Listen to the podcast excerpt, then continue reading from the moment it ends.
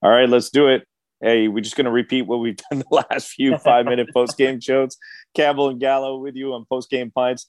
Habs lose another one to Jesperi Kotkaniemi and the Carolina Hurricanes. Mitch, you were in the building. I was not in the building tonight. And I know that the other night against San Jose was a bit of the same thing, losing 5-0. This one was 4-1, but this wasn't a 4-1 hockey game. No, it wasn't a 4-1 hockey game. Again, we have to remember that there was an empty netter in there, much like the game against the Rangers, so it kind of makes the scoreline look a little bit worse. And the Canadiens were right there at the end, again, looking for that goal to pull within one. And, Sean, they got scoring chances. Not a lot of puck luck again for Montreal. I know nobody wants to hear that as an excuse, but, you know, Christian Dvorak hit another post in the second period, much like last game. And then the third, I know you don't like the guy, but Frederick Anderson made a lot of really big saves. He was great. He was great, Mitch. He was great. He made the save on the Jonathan Droy breakaway. I don't know if it was Slavin or Anderson making the save on the Gallagher chance, but that was another one that could have went in. There was the high deflection from Gallagher again, I think, where he kicked out the right pad. Anderson was good. So, you know, this game, Sean, reminded me a lot of the game that the Canadiens played against the Rangers in that they played pretty well, and the opposition was a strong team, and they didn't find a way to get that timely goal. Yeah, and it was Anderson who got his paddle down on the Gallagher after hit him in the body, and he kind of swiped and missed, and he had another opportunity. But I do think the Canadiens, you know, that bad puck luck, like, look, there's things that aren't going great for them. Was the break on the first goal where it gets reviewed and called back. I'm sorry.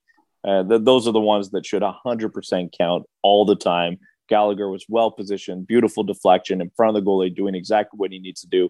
And the NHL looks at that, and that's enough to overturn the goal. I'm sorry, the NHL got that wrong. And that kills the mentality of a team that is so fragile right now scoring goals. You could see the motivation when Gallagher scored, how it was kind of off their back and the power play goal to get things going. It was Gallagher too, and that just killed them until they got the Toffoli goal. They had a bit of life, but I mean, Carolina's a really good team too, Mitch. They're a very good team. And I think you saw that with the Sebastian Aho. But I know the story tonight is Jesperi Kotkaniemi getting the goal in Montreal. Yeah. By the way, can I just go back to the goaltender interference goal? Because look, I don't disagree with you. And I said it during the post-game show on TSN 690. In my world, that should be a good goal. So I just want to play devil's advocate a little bit when I talk about the counter and why it probably wasn't counted.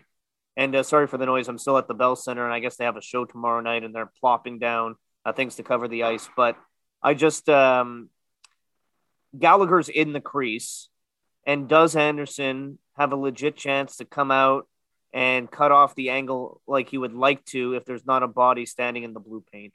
That's the only thing I can see as to why the NHL wouldn't count that goal, because the goalie can't get to the position that he wants to get to, that he's entitled to.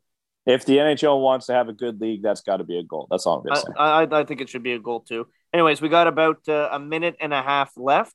Jesperi Kotkaniemi comes into the Bell Center. John, I didn't think he had a great game, but he scores the goal. So all that's going to be remembered is the fact that his first goal as a member of the Hurricanes comes against the team that drafted him third overall. Yeah, I know. It's at a place that he knows how to score. Scores very well. And I've always said this about Jesperi Kotkaniemi, go to the net. And I was watching him all night, and that's all he did when he's playing with Tara Vinan and Sebastian Aho. He just went straight to the net every single time. He didn't really do much, you're right, in the hockey game. But really, he was left all alone, an easy deflection for him. But it was a nice deflection. Those are the ones that a goalie just has a real tough time with.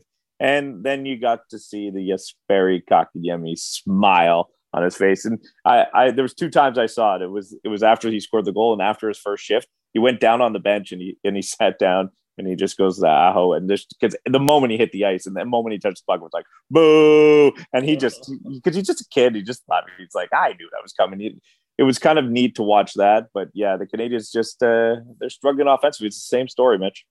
Same story, but you know, with the way they played in the third period, if they can take some of that and bring it Saturday when they take on Detroit, I think eventually the bounces will start to go their way. Sean, you look at the players on this team, They are not a team that should have only 4 goals in 5 games. They're not. No, they need more goals. Power play needs to start clicking. I know they got one. Maybe that's a little bit of momentum, but I mean, same old story. And it's like, you don't even want to hear from the players anymore. They just need to perform. Thanks everybody for taking the time to listen to the 5-minute post-game pints podcast. Gallo and Campbell. Campbell, what do I usually say at this juncture? Like, subscribe, comment, let us know. Just share. It's 5 minutes long. It's great. We love you. Something like that.